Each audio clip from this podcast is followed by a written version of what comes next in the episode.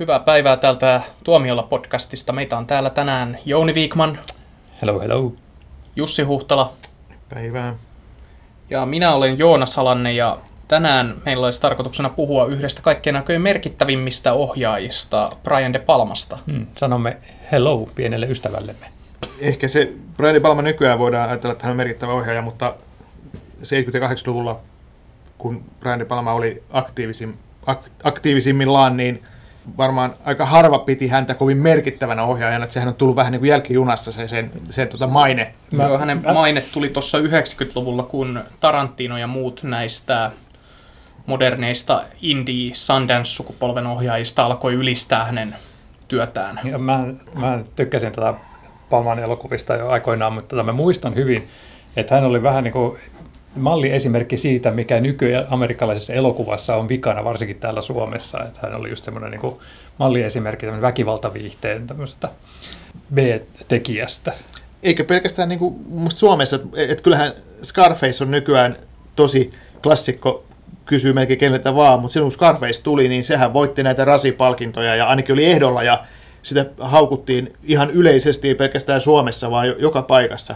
Mutta jotenkin tämä on kyllä hyvin tyypillistä myös suomalaisille kriitikoille just 80-luvulla, että tämmöinen Brian De Palmahan on pelkkää roskaa, että, että tota, ja, ja Scarface on siitä pahin esimerkki, mutta että nykyään Scarface on, sehän on suurin piirtein Citizen Kane niin kuin tason leffa-arvostuksessa. Mm. Hmm.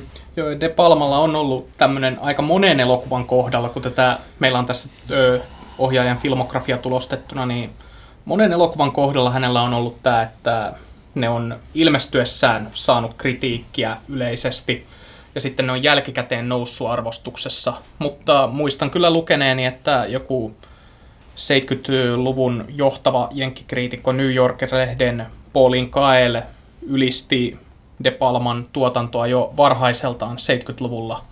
Nosti sieltä esiin mestariteoksia, että Blowouttia taidettiin pitää De Palman suurimpana teoksena. Tiedätkö, mä nappasin tämän äh, hänen filmografiansa, niin tajusin just, että hetkinen, onko hän tehnyt kuudella vuosikymmenellä leffoja? Se on aika kunnioitettavaa Joo. oikeasti, että kuka pystyy sanomaan tuommoista. On se. Ja vielä tuosta arvostuksesta mulle tuli mieleen ainakin, että, että se on vähän niin kuin toi John Carpenter, että hän on saman ikäinen ja samalla lailla teki tavallaan tämmöisiä no, väkivaltaisia ja, ja, täl, ja tota, kauhuelokuvia ja, ja ehkä vähän samaa lajityyppiä, niin ohjaaja, joka oli niin kuin omana aktiiviaikanaan oli haukuttu, mutta että nykyään sitten tämän 70-luvulla syntyneet ja sitä nuoremmat leffafanit jotenkin sitten kuitenkin niin otti omakseen, mutta semmoinen vanhempi polvi niin piti, piti tota väkivalta viihteenä tai, tai kauhuviihteenä tai tämmöisenä, niin jos ei ole mitään elokuvallisia arvo, arvoja, mutta et siinäkin mielessä, että jotenkin Brian De Palma on kiinnostava ja merkittävä tekijä, koska hänellähän on hirveän iso vaikutus Hitchcockilla on ollut hänen tuotantonsa. Hän on tämmöinen niin kuin vanhanaikainen elokuvan tekijä ja sitten sun Carpenter, hänellä oli sitten ehkä John Ford tai jotkut nämä öö, muut. Hänellä oli Howard Hawks. Hawks, Hawks, Hawks joo, Hawks nimenomaan, ei mm. John Ford. Mutta kuitenkin, että jos Palma oli Hitchcock ja Carpenterilla mm. Hawks, että, että niillä on tämmöiset kuitenkin perinteet semmoisessa niin kuin klassisessa Hollywood-elokuvassa. Mm. Mutta tota, en yhtään ihmettelee, että joku Quentin Tarantino pitää De Palmaa merkittävämpänä ohjaajana kuin Hitchcockia. Ilman Hitchcockia ei välttämättä olisi ollut De Palman elokuvia, mutta De Palma on jotenkin osoittanut, että miten äh, klassikoilla ja, ja tota, tavallaan niin kuin aikaisemmin olleella voi leikitellä, yhdistellä, luoda jotain niin kuin ihan uutta. Et vähän sama, mitä Quentin Tarantino tekee nykyään. Joo, nämä De Palman varhaiset elokuvat, niin niitähän on joitakin jopa haukuttu siitä, että ne on aika häpeilemättömiä Hitchcock plagiaatteja silleen, että se koko perimmäinen juoni on lainattu sieltä ja elokuvakerronnan keinoja myös. Kuvakikkailua. Hmm. Mä olen jostain haastattelusta lukenut, että De Palmahan sanoi, kun häneltä on kysytty näistä Hitchcock-lainoista, niin hän on sitä sanonut, että hän on aina niin kuin ajatellut sitä, että kannattaa niin kuin varastaa parhaalta. Se on ja justi, justinsa tämä, että ne vaikutteet on sieltä, koska hän, hän piti Hitchcockia elokuvallisimpana mahdollisena ohjaajana. Ja siitä nyt ei niin kuin silleen voi olla eri mieltä, että Hitchcockin elokuvat on siitä hienoja elokuvia, että ne toimii juuri elokuvina. Hmm. Ja toi on ihan totta, koska että, mä itse asiassa ihan just katsoin tämän uuden äh, lahjomattomat Blu-ray, anteeksi, eihän se ole nykyään lahjomattomat, kun se on tota, The Untouchables pelkästään nykyään Suomessakin. Jossain vaiheessa mä tajusin, että hitsi, että onpa ihanaa vanhanaikaista elokuvan tekemistä. Tämä on niin just semmoinen iso studiotuotanto, kun vertaa niin taas tämmöiseen nykyiseen naturalistisempaan lähtökohtaan elokuvissa, niin se oli jotenkin, se oli jotenkin jopa piristävää, että se niin vanhanaikaisuus niin kuin tavallaan löyhäti siihen kuvaruudulle taas, että jes, sitä oli niin kuin ilo katsoa ja seurata sitä semmoista ammattitaitoista tekemistä. Niin lahjoimattu munkin mielestä semmoinen aika lailla jotenkin täydellinen leffa, leffa ja, ja todella hieno kaikin puolet. Siinä on, siinä on niin hyvä kässäri, jonka teki Mamet. David Mamet, ja sitten lisäksi siinä on ihan älyttömän upea kuvaus ja, ja Morrikonen musiikki Mus- ja kaikki, kaikki tämä jotenkin, ja sitten vielä loistavat näyttelijät, Deniro ja, ja Connery. Ja, ja tota, se, mikä siinä on, niin vielä, niin sit, hmm. se oli jotenkin klassinen Hollywood-leffa, ja mutta De Palma oli sitten siinä jo vähän niin kuin päässyt yli sen Hitchcock-vaiheen, että se ei enää tehnyt semmoista Hitchcock-tyylistä, vaan se oli jotenkin semmoinen niin kuin enemmän vielä, vielä klassisempi leffa, tämä vanhanaikaisempi leffa, tämä lahjomattomat. lahjomattomissa on tämä suora laina Eisensteinin Joo, Panzer. Joo, joo. lopussa joo. joo, tämä ö, porraskohtaus, mistä nuoremmat elokuvafanit ei aina sitä edes tajua, että se, on, että se ei ole Palman mikään oma idea, vaan se on ihan lainattu. Mutta Palma niin tekee sitä omansa siinä elokuvassa. Joo, joo. Siinähän on heitetty vielä semmoisia jotain, jotain meri, merisotilaitakin vielä sekaan, jotka tulee jotain lomalta palaavia merisotilaat, jotka sitten on myös niin viittaus siihen Patjonkin. Niin, niin sä äännät sen nyt oikein. Niin Joonikin äänsi. Niin, niin, älä tee sitä toista. niin, tota, tuossa oli aikaisemmin puhetta, että täällä oli päässyt yli sen Hitchcock-vaiheessa, mutta toisaalta siinä oli edelleen sitä samaa, että mitä hän otti Hitchcockilta ja tämmöisiltä elokuvallisilta ohjaajilta. Eli siinä oli pitkillä otoilla tehtyjä kohtauksia, jotka niin kuin mahdollisti sen, että se niin kuin jännitys kasvaa ja kasvaa ja kasvaa ja sitten nimenomaan niin kuin leikkauksilla tehtyjä juttuja, niin kuin just tämä porraskohtaus, mutta esimerkiksi tämä San Connerin asunnolla tapahtunut tota, kohtaus, missä tota, nämä gangsterit vaanii häntä, joka on tehty niin kuin sellainen niin kuin pitkällä otoksella, joka liikkuu edestakaisin siellä asunnossa, niin se on aivan mielettömän jännittävää. Se on, ja se on kyllä Hitchcock-mainen, jos totta puhutaan, niin joo. Hmm. Ja, koska, ja siinähän on tällä, että ikään kuin, ikään kuin sen hyökkäjän silmin seurataan sitä Sean Conneria, kun Joo. se liikkuu asunnossaan. Niin kuin Halloweenissa, tai no mm, De Palma teki sitä samaa jo Blowoutissa. Joo. Se alkaa tällaisella vastaavalla kohtauksella. Se taitaa muuten olla hänen yksi tavaramerkeistään tämmöinen niin kuin näkökulma otos, joka on kuvattu jonkun henkilön silmin. Toinen... Vähän niin kuin tämä toinen hänen tavaramerkkinsä jaettu ruutu. Joo, mutta minulle tuli mieleen tämä näkökulma tyyppi varsinkin tämmöisessä niin kuin murhaajan tapauksessa, että sitten toinen saman aikakauden ohjaaja, italialainen Dario Argento, joka, kanssa, niin kuin, joka jopa itse yleensä esittää tätä murhaajaa, josta nähdään niin kuin yleensä mustaan nahkahanskaan – verhottu käsi ja yleensä puukko ja sitten yleensä vielä tappaamaan tyttärensä näissä elokuvissa. tota, onko, tuleeko ne molemmat jostain samasta paikasta vai onko se sitten mm. niin kuin, voineet vaikuttaa toisiinsa niin, mielipiteitä? Italialaisia, mole, tai siis italialainen syntyperä tai tavallaan tausta on, mutta emme tiedä miten muuta sitten. Ehkä joku värimaailma tai joku niin. voi, voi olla Argenton kanssa, mutta, mutta että... Me puhuttiin tästä Jounin kanssa ennen podcastia, että Mä olin katsonut juuri ton Argenton Deep Redin ensimmäistä kertaa.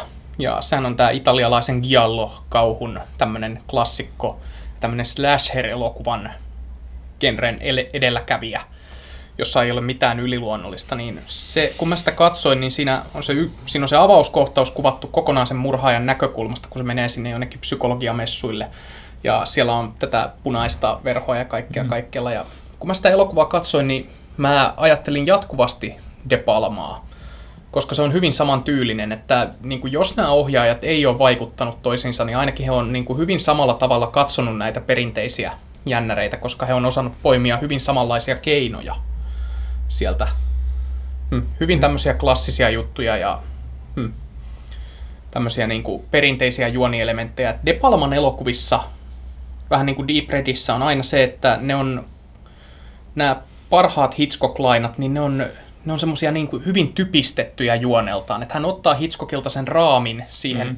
ja sitten hän vaan niin kuin hukuttaa sen omaan tyyliinsä.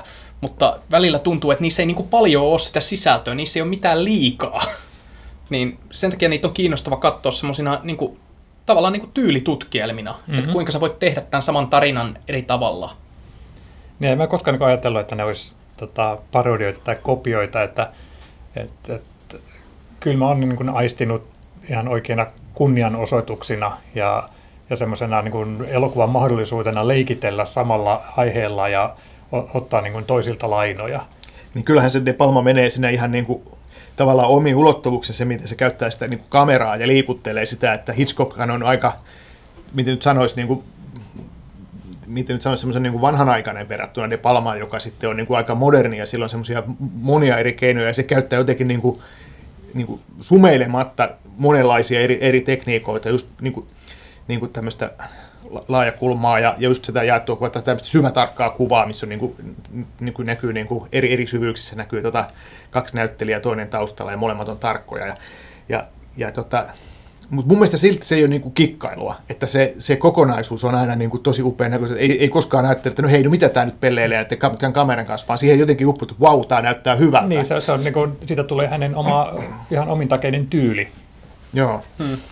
Ja tyylistä puhutaan aika paljon De Palman kohdalla, no, kyllä, koska, kyllä. koska hänen parhaissa elokuvissaankaan ei yleensä ole paljon mitään muuta kuin semmoinen hyvin ainutlaatuinen, semmoinen korostettu tyyli.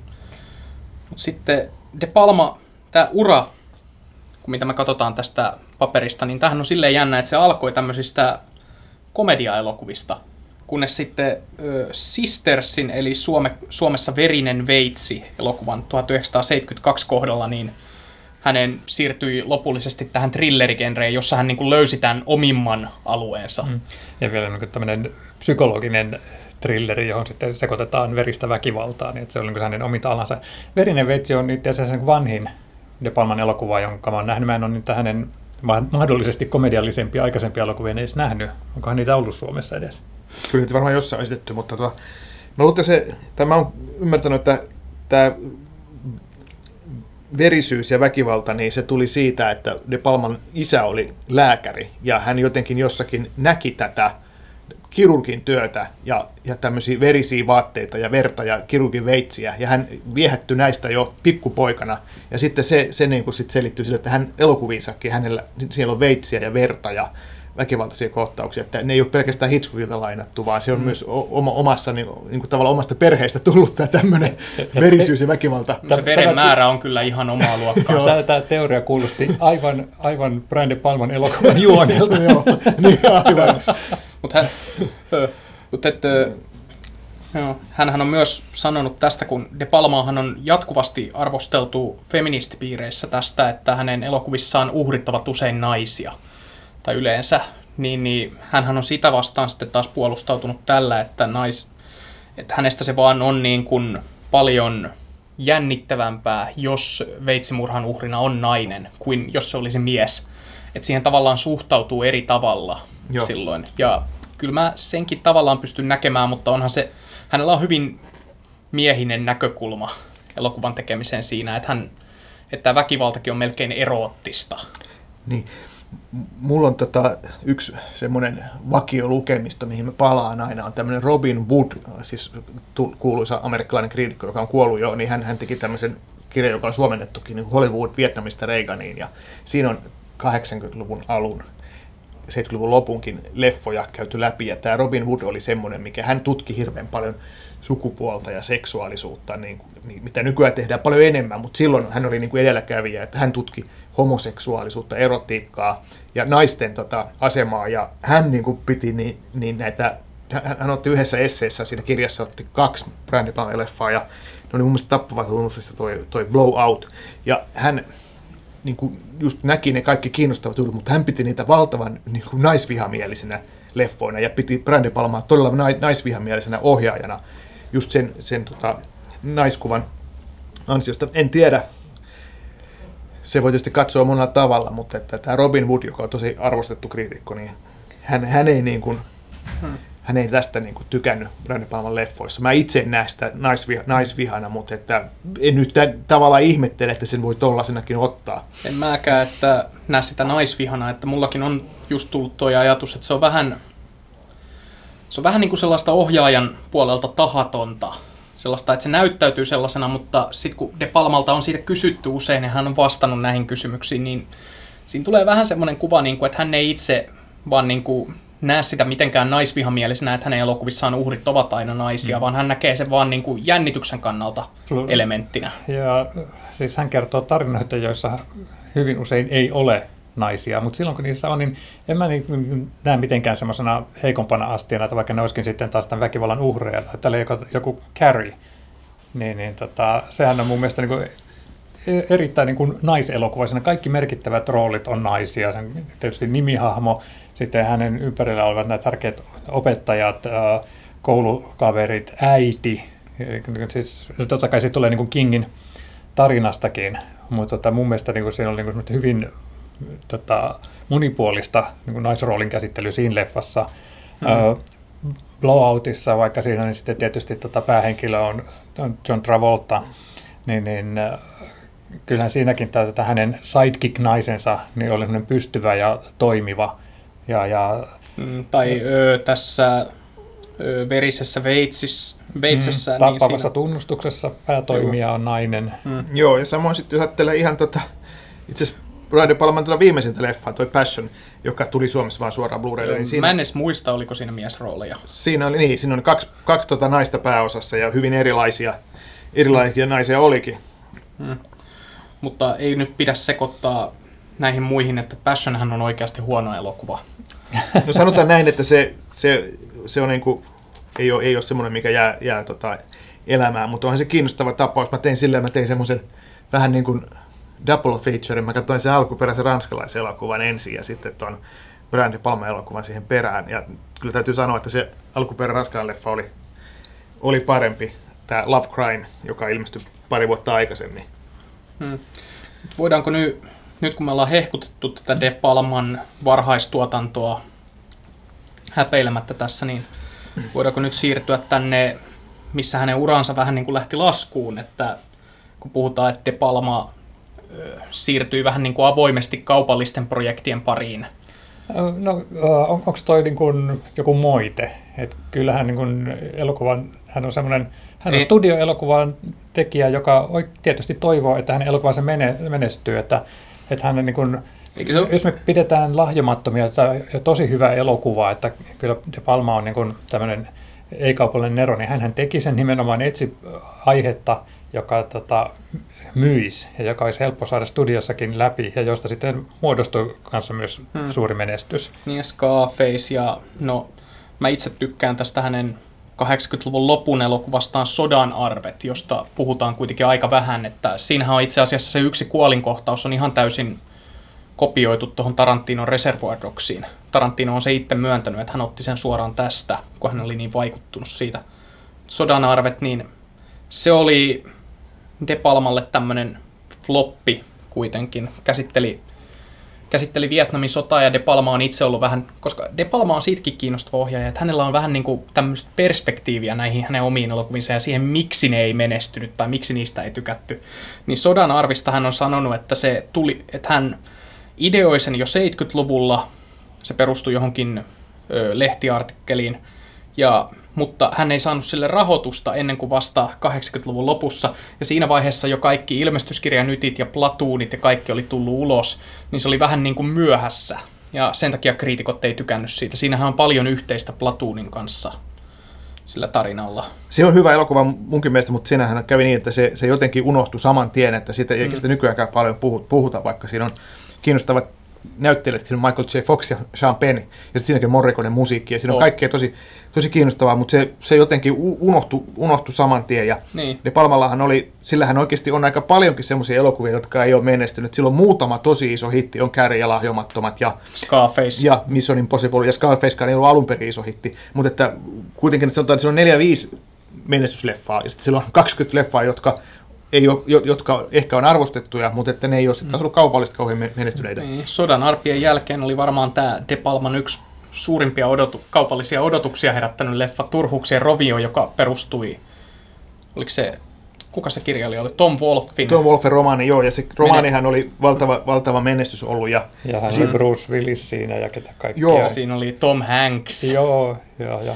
joo, mä en tiedä, että oliko siinä se, että se oli lahjomattomat oli just tullut, joka oli ollut tota, tietysti suuri menestys, ja sitten De Palma oli vähän niin kuin uransa huipulla, ja hän sai sitten tota, tehdä tämmöisen kunnianhimoisen leffan, tämän Tom Wolfen Turuksen Rovio, joka on tosi upea, eeppinen ro- romaani, mutta siinä oli vähän, että se ehkä toi De Palma oli pikkasen väärä, väärä ohjaaja sille, se ei osaa käsitellä ehkä tuommoista niin kuin, se on niin draama-elokuva, ja siinä on myös satiiria ja, ja sellaista monenlaista, niin kuin, mihin, missä se De Palma ei kuitenkaan ole se ehkä paras. Ja, ja tota, siinä ei vähän näyttelijätkin oli pikkasen otettu vika, että siinä oli Bruce Willis oli tämmöinen kyyninen toimittajatyyppi, ja, ja sitten siinä pääosassa oli Tom Hanks, joka ehkä oli vähän rää, väärässä roolissa, että siinä jotenkin ei, ei sitten, asiat ei, ei ihan natsannut.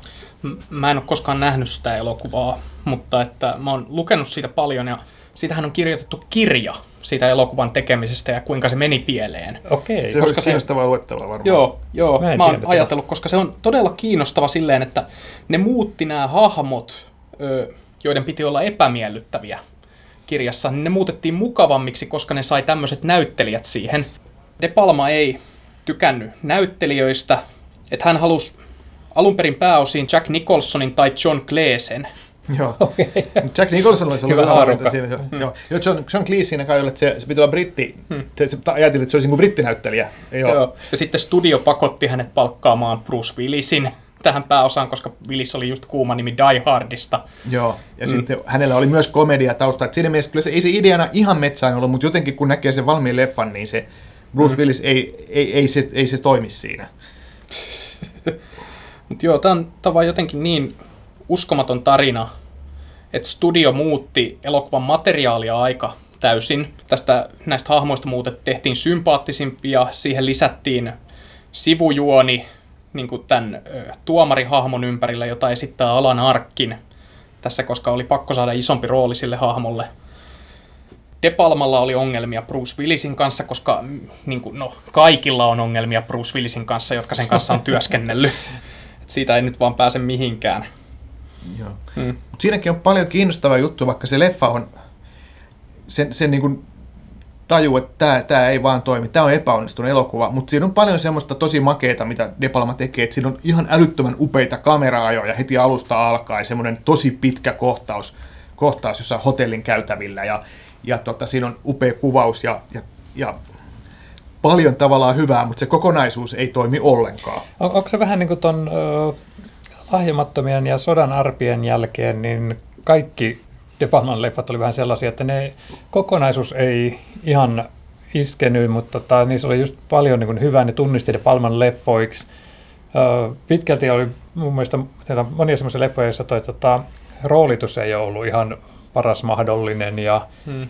ja sitten tota, ja nyt kuitenkin niistä aina löytää jo, jonkun semmoisen kivan piirteen, vaikka sitä kokonaisuutta ei sillä samalla tavalla arvostaisi kuin aikaisemmin. Niin kuin musta tuntuu, että hänellä on ollut vähän se ongelma, että hän on joutunut ottamaan niitä näyttelijöitä, jotka on saatu niin kuin rahoituksenkin vuoksi näihin elokuvinsa.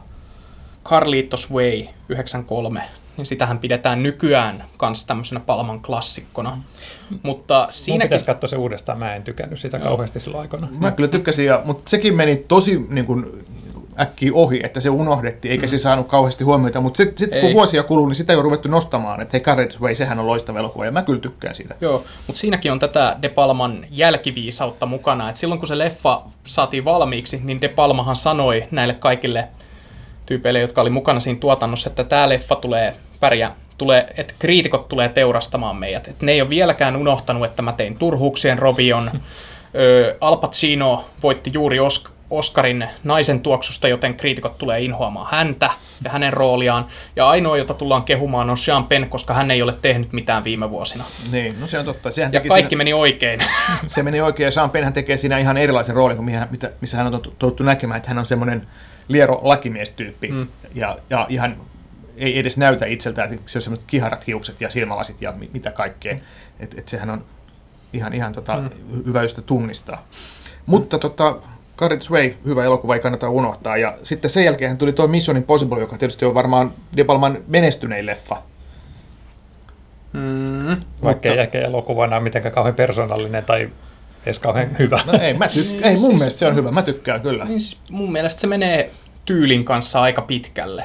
Että mä pystyn katsomaan, laittamaan sen elokuvan päälle ja nauttimaan siitä. Seltti, vaikka mä en oikeastaan välittäisi, mitä siinä tapahtuu milloinkin. Kyllä. Onhan siinä klassisia kohtauksia, siinä on se, On. just se roikkuminen siellä vaijereissa ja sitten tota, se lopussa se tunneli, helikopteri, m- m- juna kanaalin alta ja tämä kaikki, nehän on ihan, Hmm. ihan makeita. Hmm, sellaista korostettua tyyliä, että ihan erilainen kuin nämä nykyiset Mission Impossible-leffat, jotka on pyrkinyt enemmän realismiin. Joo, Sitten taas se oli aika jännä toi Mission Impossible-sarja, josta me ollaan puhuttu aiemminkin jossain podcastissa just tämä, että kun niihin valittiin näihin ensimmäisiin kolmeen ohjaajat, joissa oli, joilla oli hyvin vahva persoonallinen tyyli, että ensimmäinen oli De Palma, toinen oli John Woo ja kolmas oli J.J. Abrams. joo. Hmm. Niin se niinku, tavallaan, että kun ne kaikki erottuu toisistaan selvästi, että ei ne tunnu samalta elokuvasarjalta. Joo. Mutta mistä, mistä mulle tulee mieleen Mission Impossible, niin siitä koko sarjasta tulee mieleen, että Tom Cruisen tavaramerkkihän on juokseminen, ja Mission Impossible-leffojen tavaramerkki on roikkuminen, että roikutaan jostain. Ja niissä Tom Cruise aina joko juoksee jo- jo- jonnekin tai se roikkuu jostakin. Oli mikä tahansa sa- leffan sarjan osa. Hmm. Se on ihan totta. Tuotteko te nähnyt Snake Eyesin? Olen nähnyt. Tota, se on vähän niin kuin, miten voisi sanoa, se Se- parempi kuin Bonfire of the Vanities, mutta että en mä tiedä. Ja siinäkin on niin kuin joitakin tosi hienoja, siinähän on tämmöisiä tosi pitkiä otoksia sieltä Joo. nyrkkeilyottelusta. Ja, Joo. ja siis tota, siinä on yksi pitkä otto, että se. kestääkö se, jotain, kestääkö se jotain 20 minuuttia tai jotain, että se koko avauskohtaus, missä tämä Nicolas Cagein hahmo nähdään kävelemässä ympäri sitä stadionia, on yksi pitkä otto. joo, Ja se on, niinku, se on melkein kolmasosa elokuvasta ja sanotaan nyt, että se koko elokuva, niin jos se jostain syystä muistetaan, se muistetaan siitä. Et se, koska se oli vielä sitä aikaa, että kun tämmöisiä pitkiä ottoja oli paljon vaikeampi tehdä kuin nykyään. Et nykyään jos katsoo jotain Revenanttia tai Birdmania, niin tavallaan sä pystyt arvostamaan sitä, niitä pitkiä ottoja, mutta eihän ne tietenkään tunnu nykyään samalta, koska siitä on tullut vähän semmoinen tavallisempi juttu. Mutta silloin kun De Palma teki Snake Eyesin pitkän otoksen, joka käytännössä on koko elokuvan paras juttu, niin, Niin. Niin hän, te, hän joutui miettimään sen koko jutun, rytmittämään sen, kuinka tämä tehdään, koska sulla ei ollut mahdollista, di, mahdollisuutta digitaalisesti peittää mitään leikkauksia. Siinä vaan hänen piti oikeasti miettiä se koko juttu, että miten Hitchcock tekisi tämän. ehkä hyvä elämä on joka paikkaan. Miten Hitchcock What would? Hitchcock do? Joo, olispahan noudattanut sitä loppuelokuvan ajan. Se meinaa menee tosi nopeasti, tosi huonoksi. Mutta sitten... Tämä... Mä aina unohdan, että tämä on De Palman ohjaama Operaatio. Mars vai? Kyllä. Joo.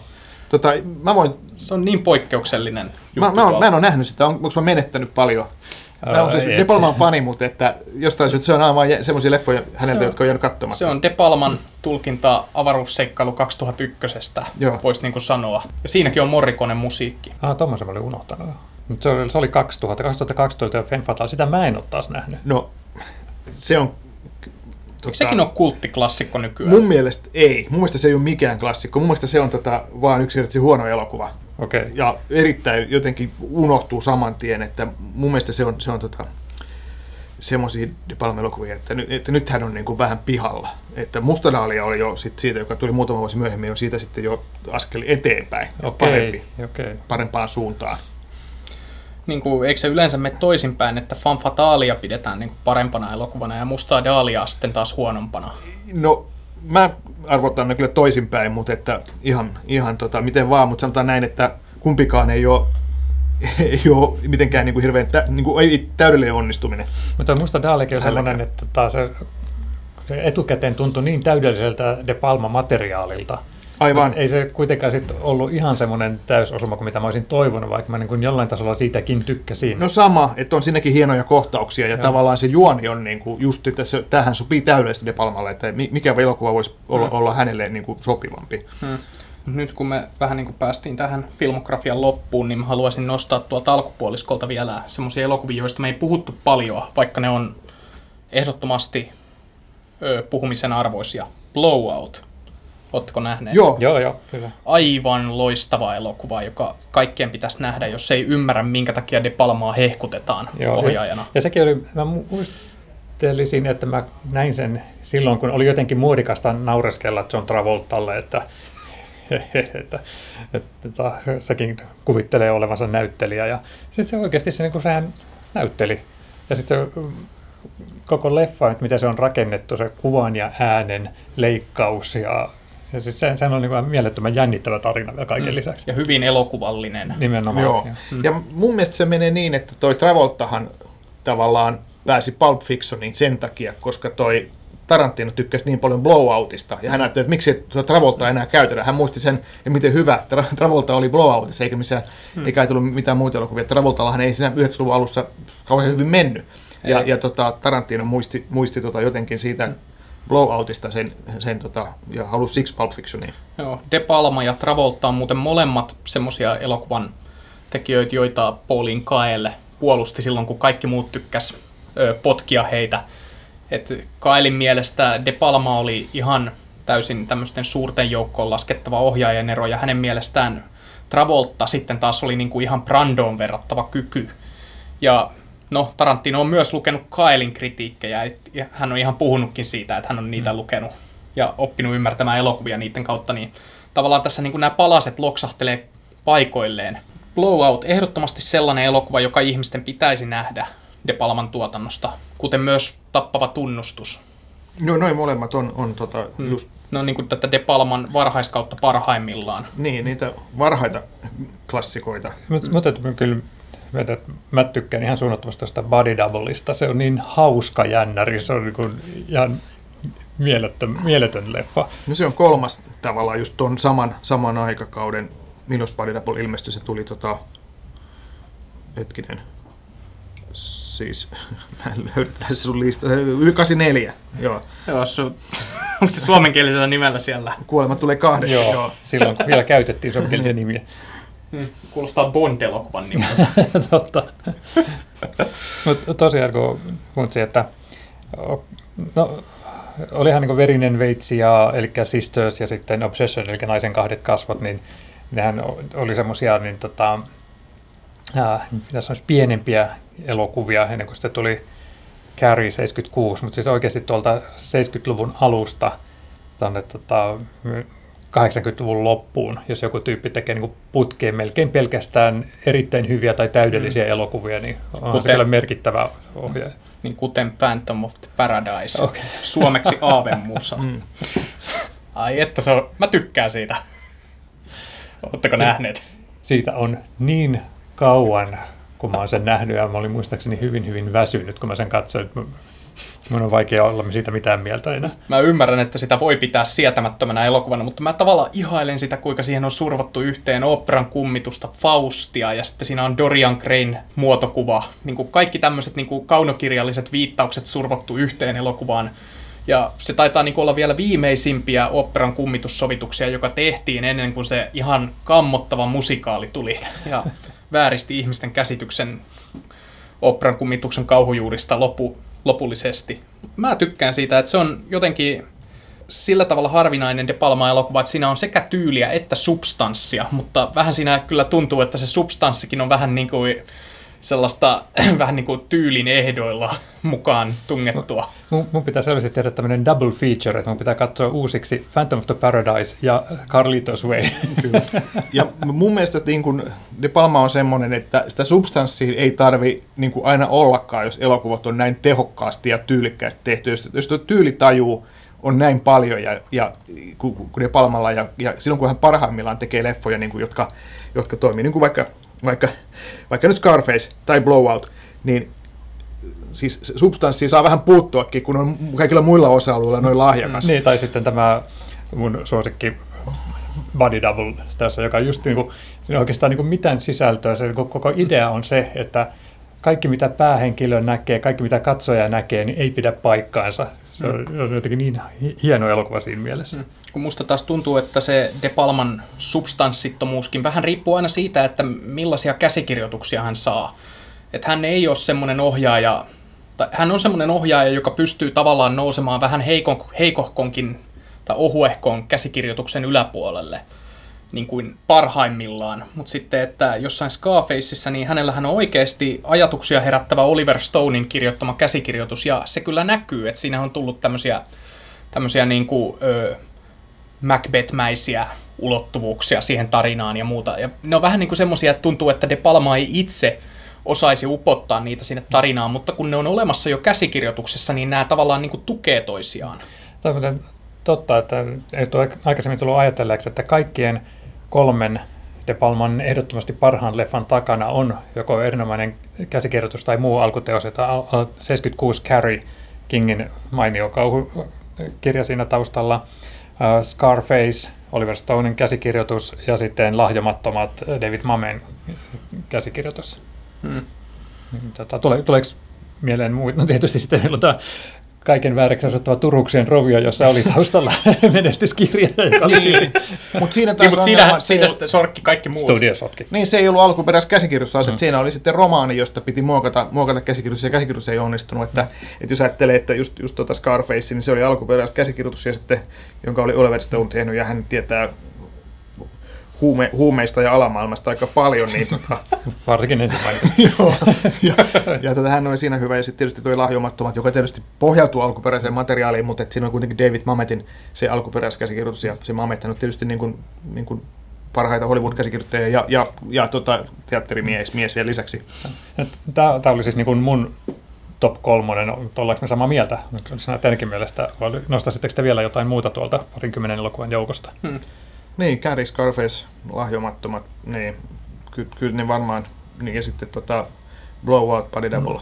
Tappava mm. tunnustus, joo, ei, vielä tulee lisää. Mä oon nyt tässä, äh, mitä, puoli tuntia kuunnellut tätä teidän lahjomattomat ylistystä, niin mun pitää kyllä sanoa, että se ei menisi mulla kärkeen. De Palman okay. elokuvista, että mä en, mä tykkäsin siitä lapsena, että se on ehkä näistä De Palman elokuvista semmonen, joka on niinku, kaikkein hauskin katsoa nuorena, koska se on sellainen seikkailu. Se on helppo omaksua. Siinä ei ole mitään Joo. semmoista niin kuin liian älyllistä. Joo, Joo, se on simppeli ja just semmoista oikeaa Kevin Costnerin käyttämistä tämmöisessä ikonisessa amerikkalaisessa sankarin roolissa. Ja oikeaa Sean Connerin ja Robert De Niron käyttämistä Ei myös. ole. Sean Connery on ihan kamala siinä elokuvassa. Hei, hei se voitte Oscarin. Kysy, Aina kysy, Oscar, niin. kysy Oscar Akatemialta. Kuunnelkaa se aksenttia. Kuunnelkaa se aksenttia. Se ei kuulosta irlantilaiselta pätkääkään. Se Oscar, niin, se Oscar annettiin säälistä. Se on sitä samaa näyttelemistä kuin, kuin esimerkiksi esimerkiksi nyrkkeilemisen opetteleminen.